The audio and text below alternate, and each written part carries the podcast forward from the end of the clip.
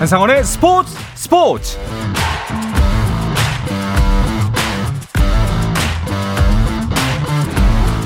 스포츠가 있는 저녁 어떠신가요? 아나운서 한상원입니다. 오늘 하루 이슈들을 살펴보는 스포츠 타임라인으로 출발합니다.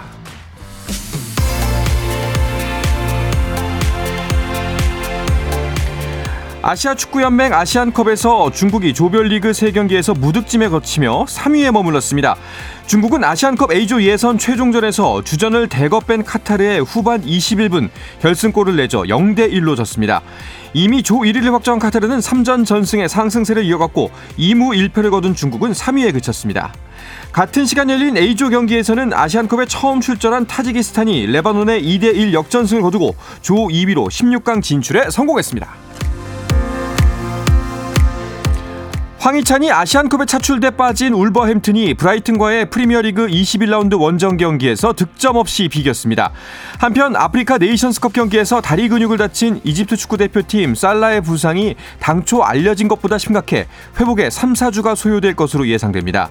소속팀인 리버풀은 구단 홈페이지를 통해 살라가 팀의 트레이닝 센터로 돌아와 집중 회복 프로그램을 시작할 것이라고 밝혔습니다.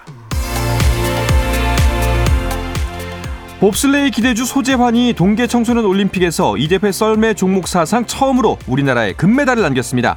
소재환은 평창 알펜시아 슬라이딩 센터에서 열린 강원 동계 청소년 올림픽 봅슬레이 남자 1인승 모노봅 경기에서 1, 2차 시기 합계 1분 48초 63으로 1위에 올랐습니다. 4회째인 동계 청소년 올림픽 썰매 종목에서 우리나라가 메달을 딴 건 이번이 처음으로 이번 대회에선 쇼트트랙 주재희에 이어 우리 선수단의 두 번째 금메달입니다. 호주 오픈 테니스 대회에서 세계 1위 노박 조, 조코비치가 미국의 테일러 프리츠를 3대 1로 이기고 4강에 선착했습니다. 이로써 조코비치는 2019년 호주 오픈에서만 33연승 행진을 이어갔고 메이저 대회 남자 단식 최다 4강 진출 기록도 48회로 늘렸습니다.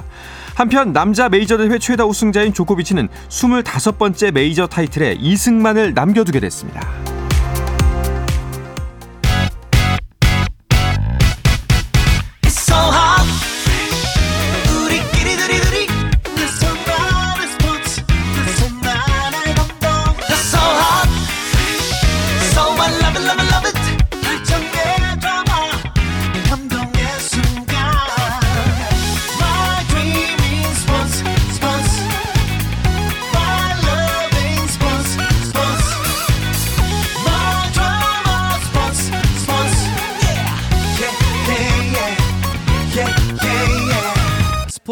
스포츠 스포츠 Shout out to them people, people, people, people, people, people. You can catch me. 다양한 농구 이야기를 전하는 주간 농구 시작하겠습니다. 손대범 농구 전문 기자, 배우 겸 해설위원인 박재민 씨와 함께하겠습니다. 두 분 어서 오십시오. 안녕하세요. 반갑습니다. 조희연 어디 갔습니까? 어, 뭐 미국에 있던데. 미국. 미국. 네. 아, 맞다. 저희 이제 하차하고 음. 네, 미국에서 좀 이제 네, 편안한 시간을. 아. 좋은 동생이었죠. 네, 이제 재활용의 아니 재활용이 아니라 재활의 시간을 예, 네. 재활용의 시간을 알겠습니다. 네. 자, 미국에서 뭐 투어 겸 업무 겸 다녀오셨다고 하는데 네. 어, 저희가 음. 보기엔 외유라고 네. 생각이 되니까요. 네, 즐거운 시간 보내고 오시길 바라겠습니다. 네. 자, 그러면 오늘도 역시 KBL 프로농구가 열리고 있는데요. 경기 진행 상황 손대범 기자가 정리해 주실까요? 네, 오늘 두 경기가 열리고 있습니다. 먼저 원주에서 열리는 DB와 현대모비스 간의 경기는 4쿼터 초반인데요. 88 78대 74로 현대모비스가 4점 앞서고 있습니다. 네. 어, 경기 내내 좀 DB가 리드하는 모양새였는데 어, 4쿼터도 약간 좀 전세가 바뀌었고요. 네. 고향에서 열리는 소노와 삼성 간의 경기는 소노가 74대 70으로 근소하게 앞서고 있습니다. 오늘 경기 내내 좀 소노가 앞서고 있는데 어 2m 5회 김민욱 선수가 어 아직 경기가 끝나지도 않았는데 벌써 28득점으로 맹활약을 하고 있습니다. 대단하군요.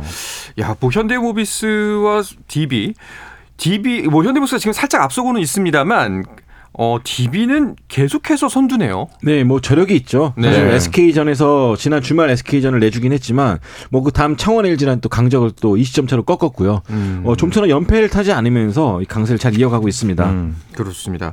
현대모비스 같은 경우에는 좀 그 롤러코스터 같습니다. 이 연승 뒤에 연패 또 또다시 연승 이런 네. 패턴이에요. 아직까지 뭐 젊은 선수들이 좀 많다 보니까 확실하게 좀 구심점 없이 네. 오르락 내리락 하고 있는데 뭐 강팀을 만났을 땐 약한 모습 보이고 있고 또 약팀 만났을 때 때는 좀 이기긴 하고 있지만 좀 시원하지 않고 네. 이렇다 보니까 연승과 연패 왔다 갔다 하고 있는데 어 좀 약간 아쉬웠던 건 지난 주말 이 정관장과의 경기에서는 어 114점이나 내주면서 대패를 당했습니다. 음.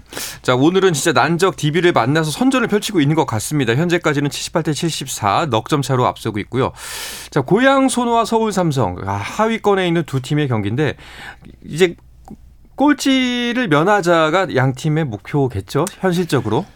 그렇죠. 뭐 예. 사실은 그런데 서울 삼성이 고양 소노에 비해서 여섯 경기나 지금 그렇죠. 지쳐져 있기 때문에 사실상 고양 소노가 내리 연달아 지고 서울 삼성이 내리 연달아 이기지 않는 이상은 시즌 말미까지 아마 이 순위는 유지되지 않을까 싶고요. 고양 소노는 2000 그러니까 작년이죠 벌써 한 달 전여부터 12월 5일부터 여덟 경기를 내리졌었거든요. 이제 8연패를 했었는데 음. 플레이오프는 사실상 지금 뭐 7위권 때부터는 어 많이 힘들지 않을까라고 네. 하는 예상이 이제 점쳐지고 있고요. 서울 삼성 같은 경우는 뭐 이번 시즌 내내 뭐 최하위권에서 벗어나지 못하고 있고 심지어 코치진의 교체까지 있었음에도 불구하고 어 선수들의 심정은 굉장히 좀 최선을 다하고 싶어 하는 것 같은데 결과적으로는 어떤 큰 변화 나오지 않고 있습니다. 아 사실 고양 소노 같은 경우에는 어 좀 많은 우여곡절 끝에 그렇죠. 다시 한번 시즌을 시작하게 돼서 많이들 응원했죠. 또예 저희가. 응원을 많이 네. 했는데 어 쉽지 않은 모양새예요. 어디에 문제가 있는 걸까요? 일단은 가장 아쉬운 거는 부상자가 나왔던 게좀 크죠. 음. 이 전성현 선수가 건강해도 좀 어떨지 모르겠는데 그렇죠. 어, 국가대표 때부터 안고 왔던 허리 디스크 때문에 네. 결국 시즌 아웃된 게 좀 크고요. 이탈을 해버렸죠. 또 이장현 선수도 마찬가지로 어깨 부상 때문에 자리가 오랫동안 비었던 것. 어, 이것이 결과적으로는 좀 승수를 쌓지 못했던 원인이었고요. 네. 또 외국 선수들 간의 마찰, 여러 가지 좀 악재가 겹치면서 어, 치고 올라가야 될 타이밍에 좀 밀렸던 것이 가장 큰 이유였습니다. 반면에 또 서울 삼성 같은 경우도 시즌 전에는 사실상 좀 기대가 되는 팀이었어요. 좀 변신하는 모습. 물론 네. 이거 뭐 삼성 삼- 서울 삼성이 우승을 한다. 뭐 1, 2위를 다툴 것이다. 이런 말은 못 했지만 이번 시즌은 좀 새로운 모습을 보여줄 거다라는 기대가 많았는데 그렇죠. 초반에도 좋았고요. 예. 네. 그런데 어디서부터가 좀 어긋나게 된 걸까요? 어, 이 팀도 역시나 매년 이제 부상이 이슈인데 네. 또 베테랑들은 가만히 있는데 젊은 선수들이 계속 다치고 있어요. 젊은 선수들이 특히 많이 네, 다치죠. 차민석 선수도 이제야 데뷔를 했을 정도로 네. 어, 시즌 내내 부상을 좀 앓았고 이원석 선수도 마찬가지로 무릎과 발목이 안 좋고 네. 조준희 선수도 아주 기대 속에서 데뷔했지만 또 마찬가지로 금방, 데뷔하고 얼마 안돼 네. 발목 다쳤고 네. 이런 식으로 좀 부상에 계속 물리다 보니까 이 팀 역시나 좀 젊은 에너지를 받지 못했습니다. 네. 자, 후반기에 접어든 프로농구 순위 변화는 크지가 않은 상황입니다. 현재 팀 순위 박재민 위원이 정리를 해 주시죠. 네, 원주 DB가 뒤에 쫓아오는 팀들을 여전히 물리치면서 승차 4경기를 유지를 계속하고 있습니다. 원주 DB가 1위를 고수하고 있고요. 서울 SK가 4경기 차로 2위에 있는데 이 계속해서 뭐 공동 2위, 공동 3위로 지금 나오던 이 기록이 좀 깨졌습니다. 네. 3위에는 단독으로 수원 KT가 올라가 있고요. 4위도 단독 4위로 창원 LG, 5위도 부산 KCC, 6위 울산 현대 모비스. 지금 겹치는 순위가 전혀 없이 다 이제 찢어지는 모양새입니다. 음. 7위 안양 정감장, 8위 대구 한국가스공사, 9위 고양 소노와 10위 서울 삼성 이 순위가 계속해서 유지가 되고 있습니다. 그렇군요. 그 며칠 전에 SK가 DB를 잡았지 않습니까? 그래서 아 이거 선두 경쟁이 좀 더 치열해지고 재밌어지겠다 싶었는데 다시 또 벌어졌어요. 네, 일단은 어, SK의 이날 승리 참 놀라웠죠. 음. 전희철 감독의 표현을 빌리면은 이제 방패도 깨져가지고 방패 손잡이로 싸워야 된다. 네. 뭐 그런 말이 있었는데 그 손잡이 갖고 싸웠는데 DB에게 76대 68로 이겼어요. 이날 경기 안용준 선수 빠지고 김선영 선수 빠졌는데 이 자밀 원희와 오재현 그리고 또 오세근 선수까지 활약을 해준 덕분에 어, 승리를 거뒀거든요. 그러면서 약간 SK가 올라가나 싶었는데 어, 또 다음 경기를 지면서 아직까지 승차가 그렇게 드라마틱하게 좁혀지진 않았습니다. 네. 네. 자 SK 우승을 더 확신하게 됐다는 박재민 위원. 네. 진짜입니까? 어 그러면 네. 뭐 이제 위기론이 좀 있습니다. 왜냐하면 음. 선수들이 지금 뭐 다쳤고 김선영, 허일영 선수가 다쳤고 여기다 안영준 선수까지 어 무릎인데 다쳤다는 소식이 들려왔는데 제가 어제였죠. 김선영 선수하고 좀 통화를 좀 했어요. 뭐 다른 일로 어. 통화를 하다가 좀 분위기 좀 어때, 몸은 좀 어때라고 했더니 어 굉장히 체력적으로 힘든 거는 맞다고 하더라고요. 네. 이번 시즌 내내 계속해서 빡빡한 경기 일정과 선수들이 결국은 다칠 만한 상황이었다기보다는 정말 피로의 누적에 음. 의한 어쩔 수 없이 음. 부상을 안 당하는 게 이상한 상황인데 제 생각에는 그 김선현 선수한테 물어봤는데 복귀 플레이오프는 이제 뛸 수 있을 정도의 스케줄이다. 그 말은 뭐냐? 차라리 플레이오프 때 다치는 것보다 아. 차라리 지금 체력적으로 조금 이미 번아웃이 된 상태이기 때문에 다쳤다는 게 반가운 것은 아니지만은 오히려 이 위기를 기회로 삼을 수 있다. 음. 그렇다면은 SK의 우승 더 가까워졌다. 여기서 이제 잠깐 네. 한 텀 아, 쉬어가고 빌드업, 빌드업 좋았어요. 빌드업이 좋아. 네. 어. 그런데 이 부상 선수 때문에 많이 빠진다는 건 결국 팀 전력 약화라는 이야기도 맞거든요. 그러- 그러 니까 이제 가스공사를 만나서 패배를 했죠. 네, 그렇죠. 가스공사에게 홈에서 네. 75대 88로 졌죠. 네, 이거는 좀 약간 좀 아쉬운 게 아닌가. 이제 한 1승이 급할 때인데 잡아야 될 팀에게 잡힌 건 좀 약간 아쉬운데 반대로 생각해 보면은 한국가스공사가 요즘에 참 좋습니다. 최근 여섯 경기에서 5승 1패로 물론 단독 8위, 12승 21패로 그치고 있지만 계속 올라오고 있는 시점이기 때문에 이 많은 상위권 팀들이 좀 약간 두려워하는 팀이 됐거든요. 네. 뭐 SK 입장에서도 저도 이상하지 않았을 정도로 한국가스공사의 좀 상승이 좋았기 때문에 어, 좀 더 지켜봐야 될 것 같습니다. 플레이오프를 갈 수 있을지 없을지는 아직까지는 미지수인 성적으로 보이는데 과연 어 그, 그저 상위권 팀들에 대해 고춧가루 팀으로 만족을 할 것인지 아니면은 네. 5위까지 올라가서 플레이오프에 도전을 할 수가 있을 것인지 지켜볼 것 지켜봐야 될 것 같습니다. 네. 그런데 그 한국가스공사의 니콜슨의 활약이 요즘 대단한 것 같아요. 아우, 네, 이 선수가 사실은 이번 시즌에 뭐 가스공사의 대체 선수로 왔다 그랬을 때 다들 약간 불안했어요. 왜냐면은 음. 지난 시즌 KBS 뛸 때 너무 태도가 안 좋았기 때문에 어 이게 또 이번 시즌도 그러면 어떡하냐라는 말이 나왔었는데 어 이번 시즌은 다른 니콜슨이 온 것처럼 굉장히 조금 공격과 수비 모든 면에서 에너지를 쏟고 있거든요. SK전도 마찬가지로 뭐 2점 슛도 그렇고 3점 슛도 그렇고 이 골밑 싸움 같은 경우도 몸 싸움을 좀 싫어했던 선수인데 네. 굉장히 열심히 해준 덕분에 또 SK를 꺾을 수가 있었습니다. 이렇게 좀 니콜슨이 열심히 하게 된 계기가 뭐냐라고 봤을 때 일단은 강혁 감독대행의 이런 리더십도 빼놓을 수가 없겠고요. 음. 두 번째로는 이 second option인 그 듀반 맥스웰 선수. 네. 자, 이 선수가 이 정관장의 대체 선수였는데 어, 한국가스공사에 온 뒤로 수비가 달라졌습니다. 굉장히 열심히 수비해주고 팀의 에너지를 불어넣어주고 있는데 이 맥스웰의 역량도 있지 않냐. 그래서 이 두 가지로 인해서 니콜슨이 더 열심히 뛰는 것 같고요. 음. 덕분에 이제 벨란길이라든지 김낙현의 부상도 잘 극복해가면서 네. 이 상위권 팀들 긴장시키고 있습니다. 어. 자, 부상 얘기가 나와서 말인데 부상 학제 부산 KCC에도 부상 학제가 이어지고 있어요. 아 정말 부상은 좀 피할 수 없다지만 KCC에게 유독 좀 추운 겨울이 아닌가 싶습니다. 음. 그러니까요. 네, 송교창 선수가 이제 무릎이 안 좋아서 쉬고 있는 상황에서 지난 주말 삼성전에서 한 경기에서 두 명이나 부상자가 나왔습니다. 맞아요. 이호연 선수는 경기 시작하자마자 발목을 다쳤고요. 어, 정창현 선수 역시는 후반전에 이제 선- 선수와의 충돌로 인해서 코뼈가 결절됐습니다. 음, 뭐 내일 4주 정도 결정할 것 같다 그러는데 핵심 멤버 3명이 빠지다 보니까 앞으로 KCC 선수단 운영이 아. 정말 좀 약간 어렵지 않나 생각합니다. 손대범 기자가 이제 KCC 우승을 점쳤지 않습니까 시즌 네. 전에 네. 이거 가능하겠나요? 어떤가요? 음, 아 정말 지겨운데 네. 이게 slow starter 여섯 글자 네. 늘 적어놓기 바라겠습니다. 이게 slow starter. 네, 출발은 많이 더디지만 지금 후반기예요. 아 아닙니다. 이 플레이오프만 간다면은 네. 무슨 일이든 아, 일어날 수 플레이오프만 있다. 간다면? 네. 이게 어. 그러니까 문제는 이게 slow 그러니까 괜찮은데 이게 스타트를 해야 되는데 네. 예. 그러니까 스타트를 해야죠 일단. 네. 그러니까 이게 자동차 시동이 걸려야지 앞으로 가는데 그렇죠. 이게 괜찮은 거죠. 그냥 아유, slow잖아요 이거는. 문제 지금. 없습니다. 지금 네. 5위인데 네. 5위로 가도 KCC는 늘 우승할 때 쉽게 우승한 적이 없습니다. 아, 음. 4강 직행이 너무 너무 쉽습니다. 그냥 6강부터 시작해서 쭉 가는 게 KCC 스타일이기 때문에 알겠습니다. 네. 그그 응원한다는 얘기는 아니고요. 네. 아니 뭐 거의 거의 네. 아닌가요? 그러니까요. 네. KCC 뭐 지분이라도 네. 있는 것 같은데.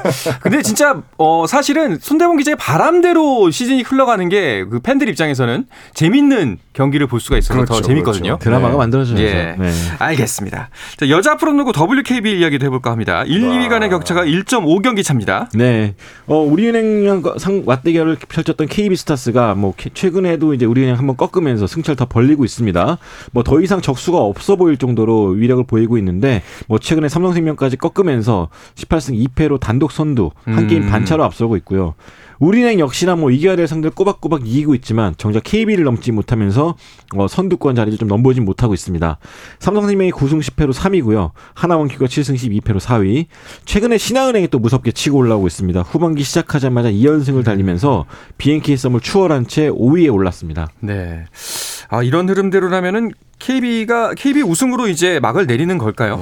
어, 일단 남은 경기 스케줄을 봐도 그렇고 선수들 기세도 그렇고 무섭죠. 어, KB를 꺾을 팀이 있을까 생각이 들 정도인데 음. 이게 박지수 선수 혼자만의 힘이 아니라 뭐 최근에는 이 젊은 선수들까지도 활약을 해주고 있어서 어, 당분간은 KB를 좀 꺾지 못하지 않을까 싶습니다. 음. 일단 근데- 승률도 예. 구할 때고요. 그리고 사실 우리은행이 정말 파죽지세로 잘 나갈 때 그렇죠. 누가 우리은행을 꺾을 수 있을까 음. 그런 느낌이었거든요. 근데 우리은행이 지금 2위에서 열심히 KB스타즈를 쫓고 있지만은 좀 처럼 좁혀지지 않는 이 한 경기 내지는 뭐 두 경기 이 승차가 참 야속하게 느껴질 겁니다. 네.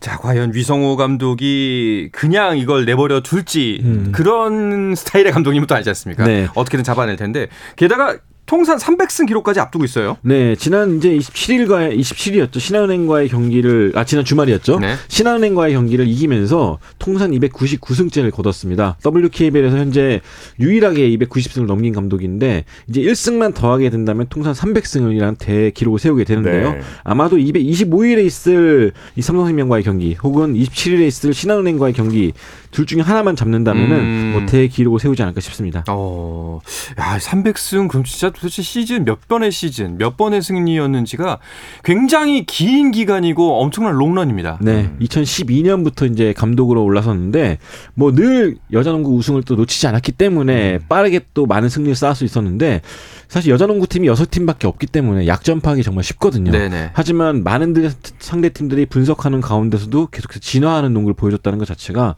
오이성 감독이 얼마나 오랫동안 준비를 잘해왔는지를 좀 알 수 있는 부분이고요.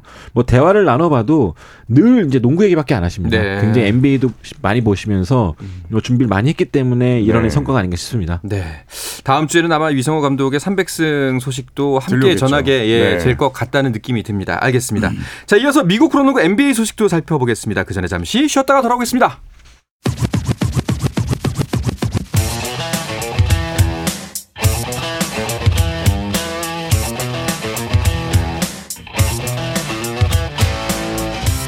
짜릿함이 살아있는 시간. 한상원의 스포츠 스포츠 네, 한 주간 농구 이슈들을 짚어보는 주간 농구 듣고 계십니다. 손대범 농구 전문 기자, 배우 겸 해설위원인 박재민 씨와 함께하고 있습니다. 자, NBA로 넘어가 봅시다. NBA 팬들에게 충격적인 소식이 한 가지 있었습니다.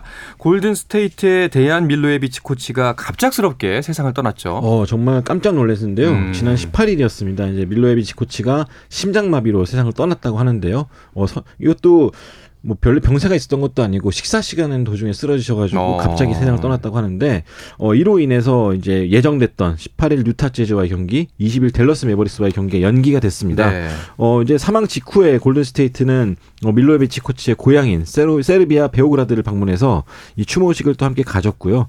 또 현지에서도 이분이 이제 국가대표로서 좀 많은 걸 이뤘던 네네. 득점왕도 이뤘었고 유로바스켓 우승도 일- 일구었던 네. 코치였거든요. 음. 한마디로 레전드라고 할 수 있겠는데 어, 많은 팬들과 함께 애도 하면서 또 시간을 보냈습니다. 네. 그 고향인 세르비아에서도 헌정 경기가 진행됐다고 하죠. 네. 이 세르비아는 밀로예비치 코치가 이제 골든 스테이트 코치로 선임되기 전에 이끌었던 이제 팀이거든요. 이제 메가바스켓 현 시절 뛰었던 파르티잔의 헌정 경기를 실제로 이제 급하게 좀 해서 진행을 했고 네.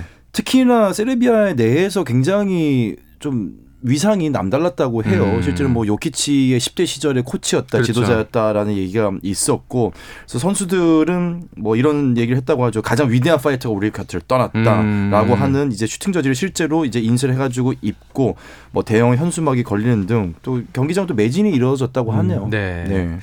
뭐 외국분이시지만 삼가 고인의 명복을 네. 빌도록 하겠습니다. 사실 처음에 기사 떴던 것은 쓰러졌지만 어 지금 죽어 그러니까 이게 죽음을 맞이했다라는 얘기는 없었거든요. 음. 그래서 사실은 음. 아 이게 큰 사고가 있었지만 다행히 왜냐면은 스포츠 팀이다 보니까 의료진이 항상 있고 그래서 다행히 응급 뭐 조치가 이루어졌나 보다 했는데 그 다음 나온 소식은 이제 세상을 떠났다는 얘기 들으면서 사실 뭐 NBA 팬들뿐만 아니라 사실은 스포츠 지도자들도 최근에 뭐 브로니 제임스라든지 네. 심장마비와 관련된 얘기들이 음. 들려오고 있거든요.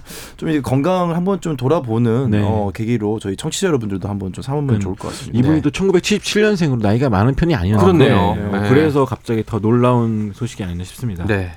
자, 이렇게 잠시 레이스를 중단했던 골든 스테이트가 25일부터 시즌을 재개한다고 하네요. 네, 일단 애틀란타 호크스와의 홈 경기를 통해서 시즌을 재개하는데 아마 골든 스테이트 선수들도 홈 경기에서 또 코치님 다시 한번 또 애도할 수 있는 음. 그런 방안을 생각하고 있습니다. 네. 어, 스티브 커 감독은 이제 세르, 세르비아어로 형제를 임, 임한, 그 의미하는 brate가 새겨진 검은색 티셔츠를 입기로 했다고 합니다. 네. 자, 그 밖에 다른 팀들은 치열한 레이스를 오늘도 이어갔습니다. 오늘 있었던 주요 경기 결과 박재민 위원이 정리해 주시죠. 네, 밀워키와 디트로이트 경기가 있었습니다. 밀워키가 122대 113으로 디트로이트를 잡았고요. 클리블랜드도 오늘 승수를 쌓았습니다. 필라델피아가 오늘 조엘 엠비드의 정말로 파죽지세 같은 경기가 이루어졌고요. 샌안토니오 지금 현재 리그 최하위인데 133대 123으로 제압을 했습니다. 멤피스와 샬롯도 승수를 알리는 소식을 들려왔고요. 전체 리그 1위죠. 보스턴도 댈러스를 상대로 9점차 승리를 거뒀습니다. 피닉스도 시카고를 상대로 아슬아슬하게 두 점 차 승리를 거뒀고요. 새크라멘토도 애틀랜타를 상대로 15점 차의 승리를 거둬가는 하루였습니다. 네. 두 분께서는 어떤 경기에 가장 주목하셨나요? 어, 필라, 저는 저는 필라델피아. 필라델피아 샌안토니오 스퍼스 경기가 음. 사실 처음에 관심이 없었어요. 네. 근데 계속 이제 저한테 메시지가 오는 거예요. 보고 있냐? 네. 난리 났다. 어. 근데 왜 그러냐? 웸반야마가 기록부터 봤는데 웸반야마가 이제 잘하고 있더라고요. 네. 어, 33점 넣어 잘했네. 근데 어 이거 웬일인지 엠비드가 70득점에 70점. 18리바운드에 어시스트 5개. 음. 거의 뭐 역사에 남을 원맨쇼를 펼치면서 팀을 또 이 승리로 이끌었습니다. 네. 어, 경기 전에 샌안토니오의 그렉 포포비치 감독이 오늘 웸반야마 내세워서 엠비드 혼쭐 내줄 거다. 음. 조현일 위원의 그 예언 같은 그런 말도 안 되는 말을 썼는데 아. 어떤 뉘앙스인지 아시겠죠? 네. 또 네. 조 위원님이 또 그런 호언장담 네. 네, 그런 거 했는데 오늘 엠비드가 70점이나 넣으면서 야. 완전히 또 체면을 구겼습니다. 그렇군요. 이런 분위기면 엠비드가 이번 시즌 MVP 될 가능성 매우 높지 않나요? MVP 레더는 사실 뭐 계속 바뀌고 네. 또 시즌 중반 중간 중간에 이런 뭐 이벤트 하나로 또 달라지거나 그러지는 않지만은 분명히 굉장히 좋은 음. 영향을 끼치는 건 맞고요. 네 지금 조엘 엠비드가 사실상 글쎄 요 지금 MB, MVP 레더에서 가장 높지 않나요? 어 그렇죠. 네네네. 지금은 뭐 평균 지금 12월부터 평균 득점이 40점이 넘습니다. 네. 야투 성공률이 70% 가까이 되는데 한마디로 뭐 알고도 당할 수, 당하는 네. 네, 그런 경지에 올랐기 때문에요. 당분간은 이 선수를 좀 MVP 1위 자리에서 내려놓을 그렇죠. 선수가 없을 것 같습니다. 요키치 선수가 그다음 뭐 대학마로 올라오고 있지만은 아니면은 뭐 루카 돈치치나 사실상 이제 파괴력이 좀 약하다는 게 중론인 건 맞습니다. 그렇죠. 알겠습니다. 자, 그리고 박재민 위원의 팀인 인디애나는 오늘 경기가 없었습니다. 네. 그런데 인디애나 소식이 한 가지 있는 게 시약함을 영입했어요. 아, 네. 그 이제 그 너튜브 그 썸네일에 이제 시약함 어디로 갈 것인가. 아, 탕탕탕 네. 이제 몇 개 팀이 떴는데 행선지가 인디애나였습니다. 저희 청취자 한 분께서 이렇게 DM이 왔습니다. 네. 형 인디가요? 제가 읽습니다. 네.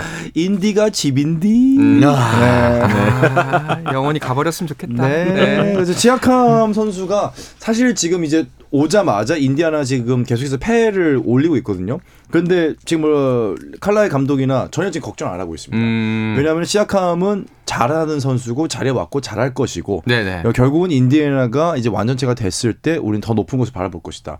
그리고 그런 얘기를 했어요. 항상 인디애나에 왔던 선수들은 갑자기 커리어가 역변하는 현상을 계속 보여줬었거든요. 어. 네, 뭐 오클라호마 시티에서 왔던 선수들도 마찬가지였고 여러 선수들이 어쨌든 인디애나 뭐 오면은 뭔가 업그레이드 되는 느낌. 할리버튼도 마찬가지고요.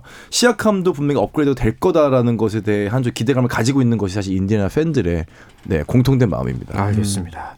자, 그럼 순위표를 보면서 이야기를 좀 더 나눠 보도록 하죠. 먼저 서부부터 가보겠습니다. 손대범 기자가 정리해 주시죠. 네, 서부 오늘 미네소타도 역시나 칼 앤서니 타운스가 62점이라는 아주 음. 놀라운 활약을 펼쳤습니다. 하지만 샬럿에게 패하는데 어 그러면서 30승, 13패가 되면서 이제 여전히 1위를 지키고는 있지만 오클라호마 시티 썬더에게 반 게임 차로 쫓기는 네. 입장이 됐습니다. 덴버 너기츠도 30승 14패로 이제 반 게임 차로 어 미네소타를 쫓고 있고요. 어, 4위는 LA 클리퍼스가 차지하고 있습니다. 피닉스 선즈와 뉴올리언스가 25승 18패로 나란히 이제 5, 6위에 있고요. 새크라멘토 킹스와 댈러스 매버릭스가 그 뒤를 잇고 있습니다. 레이커스가 어 이제 모두의 걱정을 깨고 22승 22패로 이제 5할 승률 딱 맞추면서 9위 음. play-in 토너먼트는 갈 수가 있습니다. 유타 재즈도 10위입니다.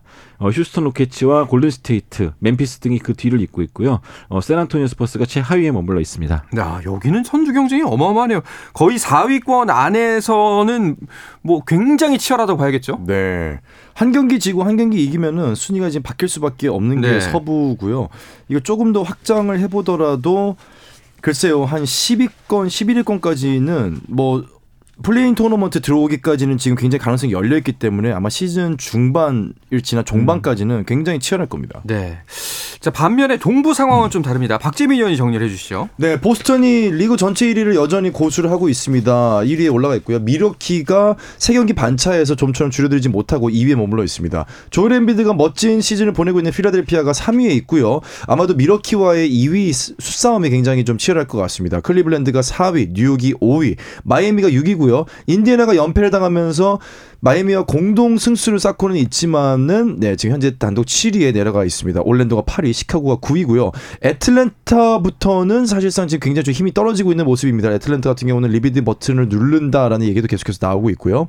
10위, 10위 애틀랜타, 11위 브루클린, 12위 시아캄을 잃어버린 토론토. 네, 리빌딩에 들어가겠죠.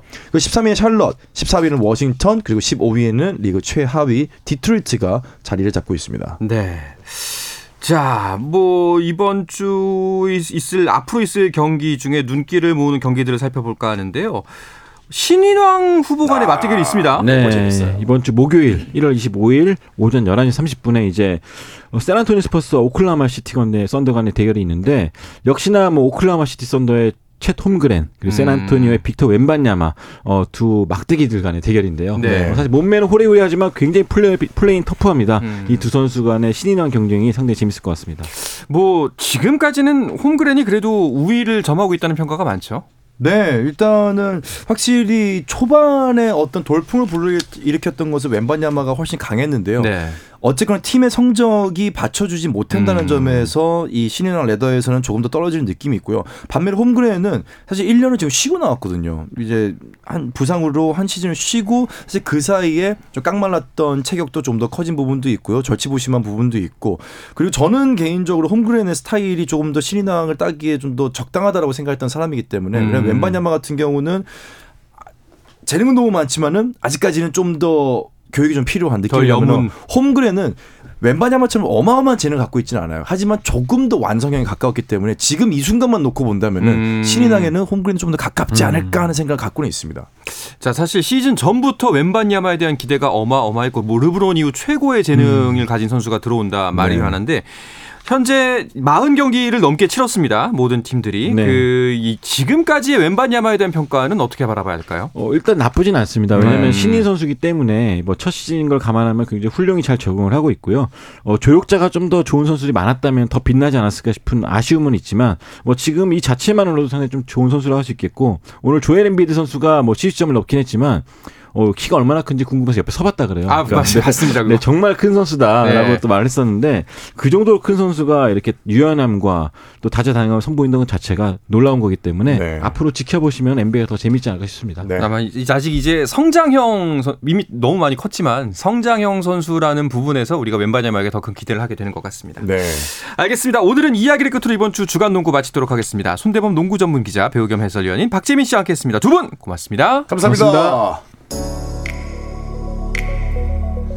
네, 내일도 저녁 8시 30분에 뵙겠습니다. 한상원의 스포츠 스포츠!